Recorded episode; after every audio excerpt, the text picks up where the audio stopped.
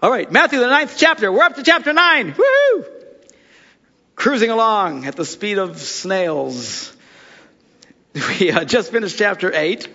We just read where Jesus uh, was uh, doing miracles, and all these people come, and then he hops in a boat and says, "Let's go to the other side." And uh, the big storm comes up, and he calms the storm. They get to the, he lands right where you're not supposed to land because nobody's supposed to go there. There's two crazy people there, two demon possessed guys there. Of course, Jesus goes right where he's not supposed to go, which is great. He always does this. And everybody's looking. All of a sudden, these two crazy guys come, Wah! come running at him, and then they freak because they recognize Jesus as the Son of God. And he casts the demons out of these two guys and sets them free and he throws them into a herd of pigs. And the pigs go crazy and they all drown themselves. And, uh, and I pointed out, you know, this is a big deal to the people who had the pigs. That cost them a lot of money. Why would Jesus do that? He knew they were all going to freak out and drown. Uh, it's because they weren't supposed to have pigs. These are Jews. They're not supposed to eat them. They probably were making comment, well, we're not technically eating them. We're probably just selling them, and making money off of them. Uh, so the analogy of last week's sermon was, you know, don't watch out for the pigs in your life. Don't get pigs in your life because God will kill your pigs. All right. Name of that sermon. Okay, so then, uh, now, uh, all the people come out and say, please go away. You just killed all our pigs. You're a pig killer. Leave. So, verse 1 of chapter 9, Jesus stepped into the boat. He's back in, he just gets there. He's not there long when they please go away. Gets back in the boat, and now he comes over to on the lake and goes to his own town. Now some men brought to him a paralyzed man on a mat, you know, and now this got, has everybody's attention. Ooh, ooh, ooh, paralyzed.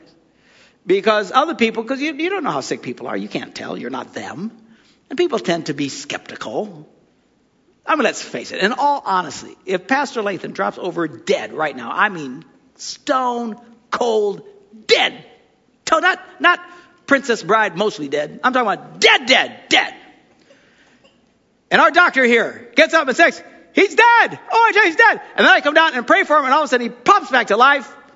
Most of you'd go, oh, he just probably had gas. You know. because we're scared. You know you would, you sinners. You know you would. You, oh, he wasn't dead. He probably just passed. out was the heat or something. You know, I mean, we'd all come up with it because nobody really believe it because we're skeptical by nature. It's just the way it is. It's why we don't see more miracles because we're so skeptical in this country. Uh, keeps miracles from happening which is a whole other sermon. But anyway. So this, this one people are coming, I don't feel good, and then he's healing. Well, now here comes a paralyzed guy. Whoa! Okay. this has got to be impressive. You can't fake this. This guy cannot move. What's going to happen now? So everybody's like, check this out. So when Jesus saw their faith, they came, I mean, obviously it takes some faith here. Here's a paralyzed guy. Jesus looks at the guy and says, take heart, son. Your sins are forgiven. Now we begin to see something we haven't seen up to this point. If you were to stop at chapter 8 with the Gospels, you would have a totally different picture of Christianity than we have today. Because the first part of this, Jesus is really tough.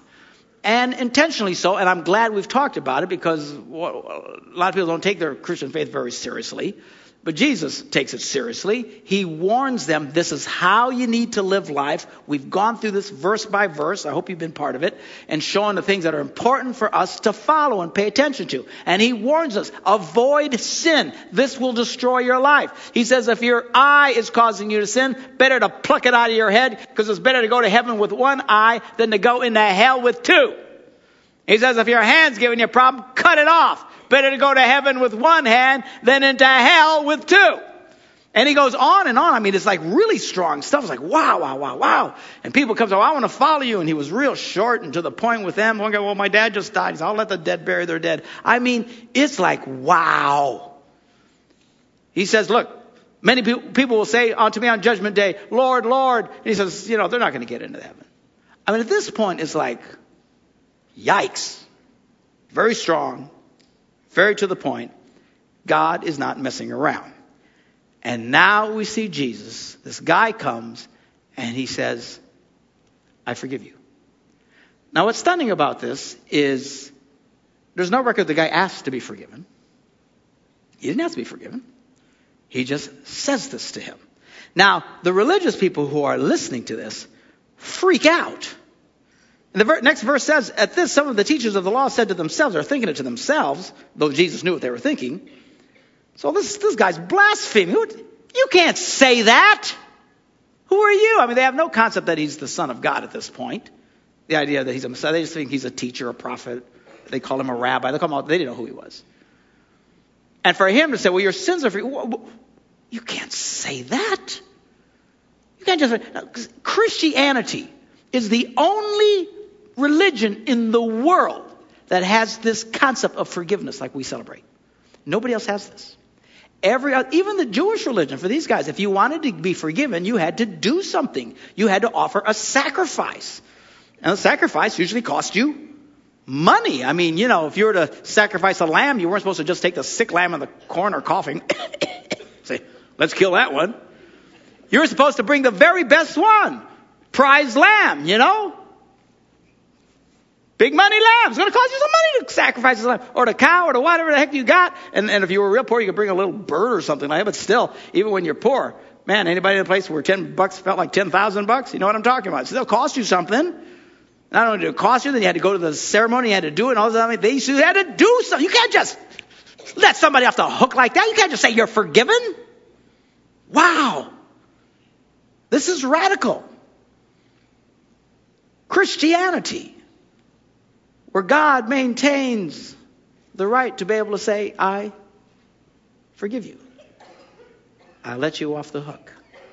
It's very powerful. You can't buy it. You can't bribe it. You can't earn it.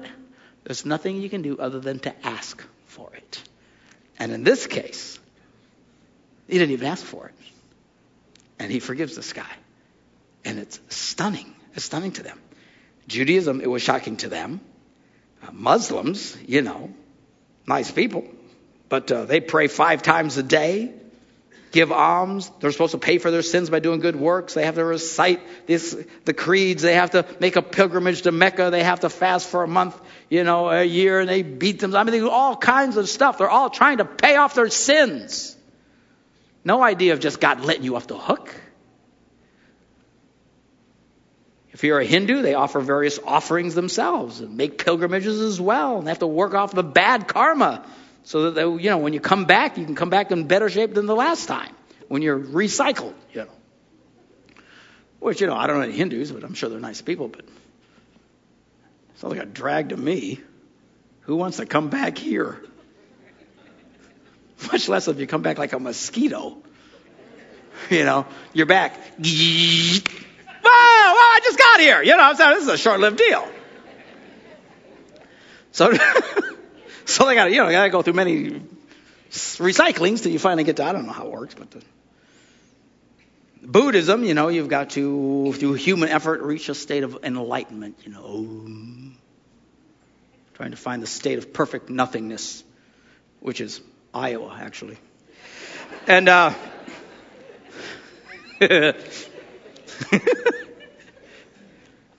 but Christianity, God will just let you off the hook.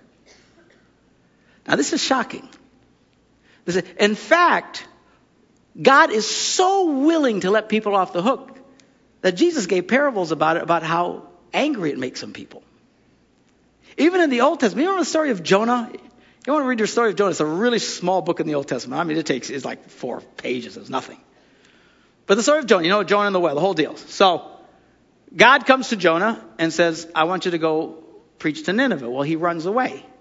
And we've always been taught, well, that's because he didn't want to preach. And when God calls you to preach, you need to go even if you don't want to. That's really not the story of Nineveh. That's not what, it was, he wasn't afraid to talk. He knew who Nineveh, Nineveh was an enemy of Israel. Now it's hard for us to relate to because we don't have any big threats to America at, at this point in life. Uh, those of you my age, anywhere close to my age and older, uh, we were we grew up with a big threat. You remember the Soviet Union? That was a big stinking deal. The commies are coming. I mean, we, everybody lived with fear, paranoia. That was a whole Cold War and all that effort and stuff like that. It was a major f- fear. You guys remember we used to do bomb drills? You guys remember this stuff? We had to do bomb drills because they might bomb us with nuclear bombs. And you're in school, and all of a sudden the alarm would go, okay, kids, hide under your desk.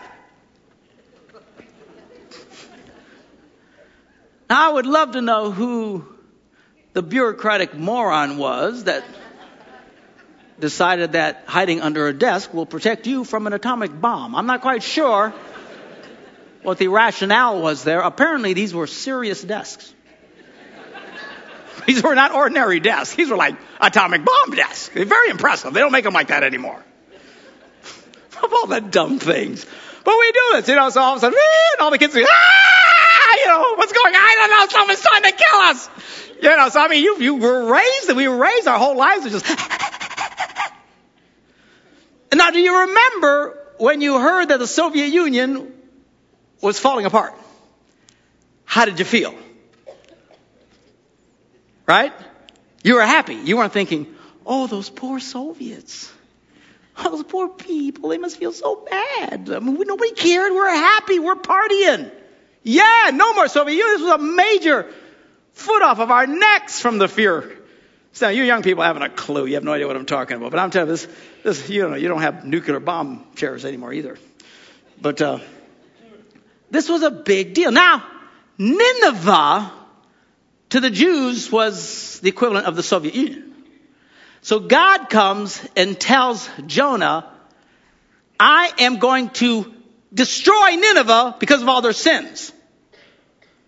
Well, what's Jonah thinking? Yes. They're all gonna die, they're all gonna die. Woo! Yes. And then God said, I'm gonna kill them. So I want you to go preach and tell them to repent so I don't kill them. That's when Jonah goes, I ain't doing that. I'm not going to do that. That's why he ran. He did not want, because he says, I know you. You'll let him off the hook. If I go preach, you'll let him off the hook. You're too nice. You're too willing to forgive people. So Jonah takes off, hops on a boat, tries to take off for some distant land. Well, the Bible tells us that this huge storm comes up. I mean, a freaky storm. These guys on the boat are freaking out. Now they're, superstitious people by nature. They don't understand stuff. They just, they just finally came to the conclusion somebody on this ship has ticked off a deity or something. Which one of you has ticked off God?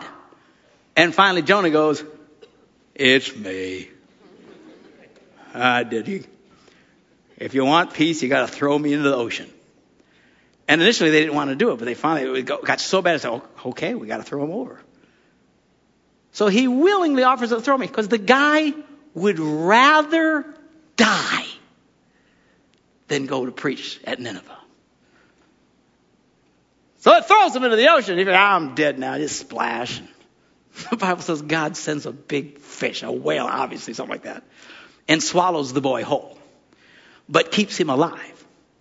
Now he's stuck in the belly of a whale for three days. this had to really be a drag. Because it's got to smell like fish guts and stuff in there. You're just, ah, it's all slimy. You can't see anything. I'm not dead. I was, you know, it's kind of, to be dead, but now he's not dead. He's inside the stupid fish. And then finally the fish goes and vomits him up. And he lands on the shore.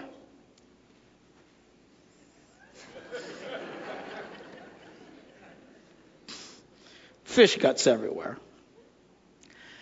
And he looks around and, and says, Where am I? And he checks his Google map. and, and, and guess where he is? Nineveh. Ah. So the guy looks terrible. He smells horribly.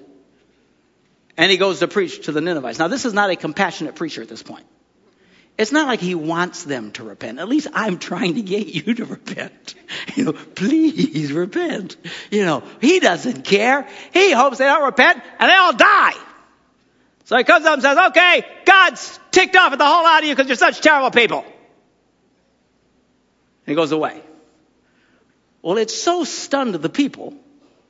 I'm sure his smell stunned them as well, but it so stunned the people that the Bible says that they all got down on their knees for a whole day and cried out to the God of heaven, which they did not know, and said, Please forgive us for offending you. And God forgave them.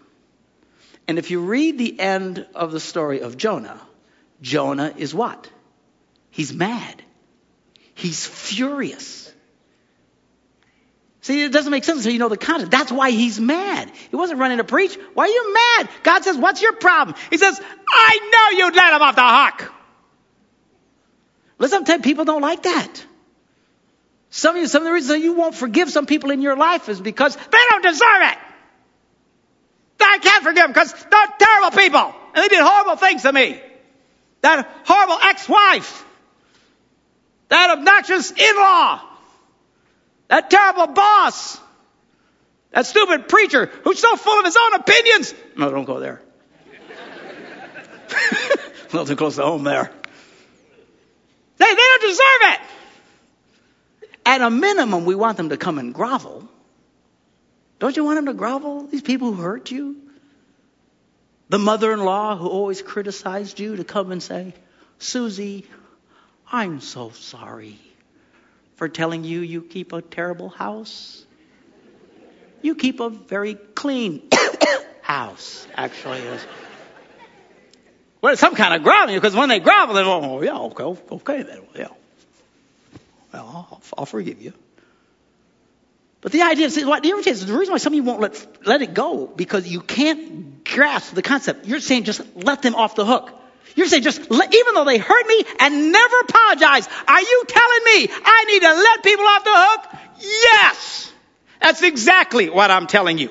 You need to do it because God will do it for you.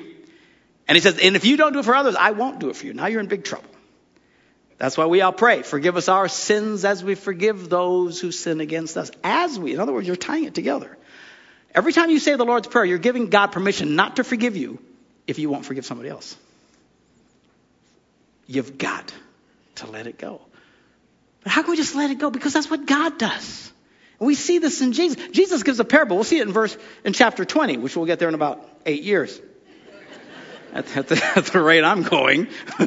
so we'll get to eventually we'll get to chapter 20. Chapter 20, Jesus gives a parable. He says this guy goes out in the morning and he hires a bunch of guys. Says, "Go, I'll give you 100 bucks for the day to go work in my vineyard." So these guys go work. And then at noon, he sees a bunch of other guys. Here, we need some more people. I'll pay each 100 bucks to go spend and go work. So those guys went and work. And then at the end of the day, he comes and there's a bunch of guys standing there. He said, "What are you doing here?" He said, "Well, nobody hired us." Well, here I'll hire. I'll give you 100 bucks to go work. So they go. They get in on the last hour. And then Jesus said they all lined up to get paid, starting with the last guys who got hired. So these guys had only been out there for an hour, lined up, and he gave them each the hundred bucks. Well, the guys who'd been working all day thought, "Oh, this is cool because I'm about to make some big money. Because if those guys got a hundred, I'm a." So then those guys come up, and he gives them the hundred bucks. And Jesus said they got mad. He said it's not fair. We spent the whole day working. These guys worked for an hour and he gave them the same thing. He says, What are you mad about? Did I not tell you, if you work for me, I'll give you a $100? If I want to be generous, don't yell at me. Apparently, there's something in us that actually gets mad that God is willing to let other people off the hook.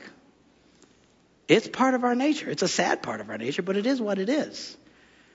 This idea of forgiveness is difficult for people to grasp. There's people who their whole lives will honor God and do the right things and stuff like that, and by God's grace, you'll get into heaven. But then there'll be some guy who lives like a disaster, commits every sin in the world, has nothing to do with God, but yet on his deathbed has an encounter with Christ. That person too will get into heaven. Apparently, this is likely to tick off the people who worked really hard all their lives because we can't comprehend. How can he just let people like that off? I, for one, am glad that he does. Jesus gave another parable, the parable of the prodigal son. You remember this one? Where he says a guy has two sons. One son says, Hey, dad, give me my inheritance in advance. He says, Okay, so he gives it to him. The guy goes out and he blows it all. He partay, big partay. He's, he's very popular. Everybody loves it when you got money, right? Everybody, knows he's got all these friends.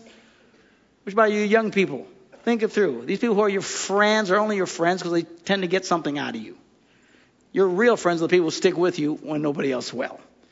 When nothing, it benefits them in no way. Those you'll find out. You'll find those tend to be very few. It's a very small group of people in the world who are actually your friends. Well, this guy, thought he's very powerful. He's got all this money. He's partying, drunk, wild deal, wild women. And he blows it all. And then, of course, everybody leaves him. That's when you find out you're real friends, when you don't have anything to give back. Ah. He gets a job feeding pigs, and he's so underpaid. The Bible, says Jesus said, when he's feeding the pigs, he's thinking, oh man, I wish I could eat some of that.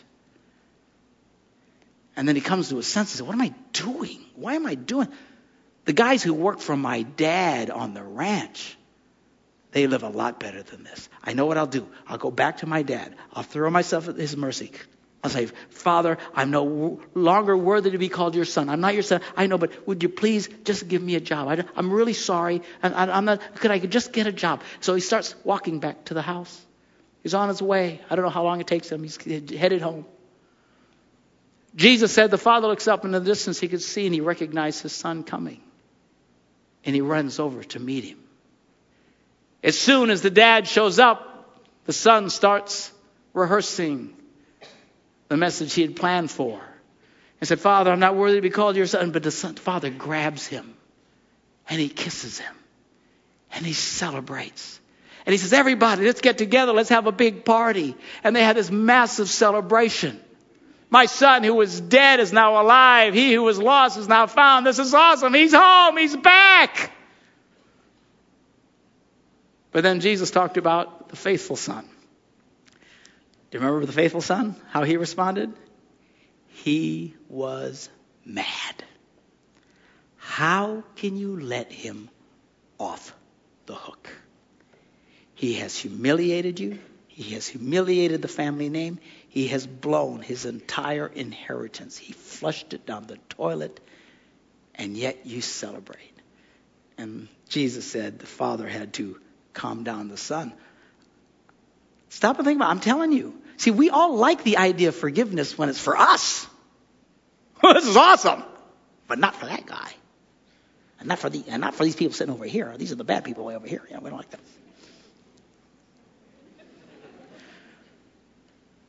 And can you imagine the disciples when they're when they're at the crucifixion and they're beating Jesus and they're whipping him and they're spitting on him and knocking him down and they're driving nails into his heads and they're mortified. You guys, you know what you're doing. Someday you're going to get yours. You just wait. And Jesus is hanging on the cross and before he dies, he says, Father, forgive them what? What? You just let them all off the hook. I was waiting to watch them fry in hell. Look what they did to you. What's he do? He lets them, I'm telling you, his propensity to forgive is greatly received by us, but oftentimes very irritated when it's applied to others. We need to forgive people. And we need to celebrate God's forgiveness in people's lives, even when we think they don't need it or, or don't deserve it, because I promise you, you didn't deserve it.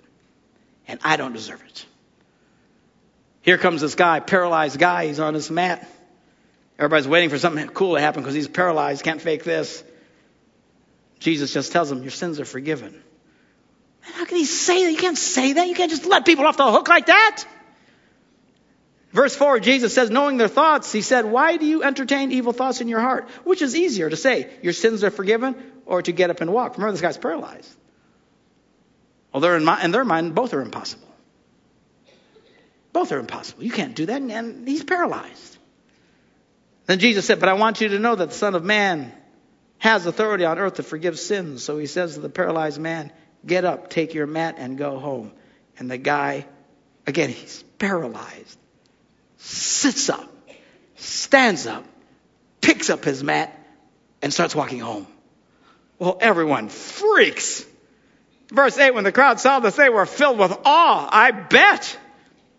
And they praised God who had given such authority to men. They were amazed that the paralyzed man stood up and walked home. When we read it, our attention is immediately drawn to a paralyzed man who got up and walked home. But that is not the meat of what happens here. The most incredible miracle that happens here is apparently God is willing to forgive people. Just like that. You can't buy it. You can't earn it. You can't negotiate it. You come to Him with an open heart and say, God, please forgive me. He is willing to forgive anybody. It doesn't negate everything Jesus has said to this point. God still expects you to be willing to turn away from what's wrong. But make no mistake, He is generous to a fault. Noah was, or not Noah, Jonah was mad about it. The guys in the parable, they were all mad about it. The younger brother, he's mad about it. God apparently is generous to a fault. Let us embrace this generosity, but not just for ourselves, also for others. Because if you won't pass this on to others, God will withhold it from you, and then you're in big trouble. Let's pray. Father, we thank you for this incredible miracle, your willingness to forgive us of our sins. The price has been paid through Jesus Christ. We need not to earn it, we cannot buy it, we cannot negotiate it, we cannot barter for it. There's nothing we can do. We simply throw ourselves upon your mercy and celebrate your forgiveness in our lives. But Father, help us now to take that and apply it to others as well. Help us not to get angry when you let people off the hook because we need you to let us off the hook. Thank you. Help us to pass this grace on in our lives in Jesus' name. Amen.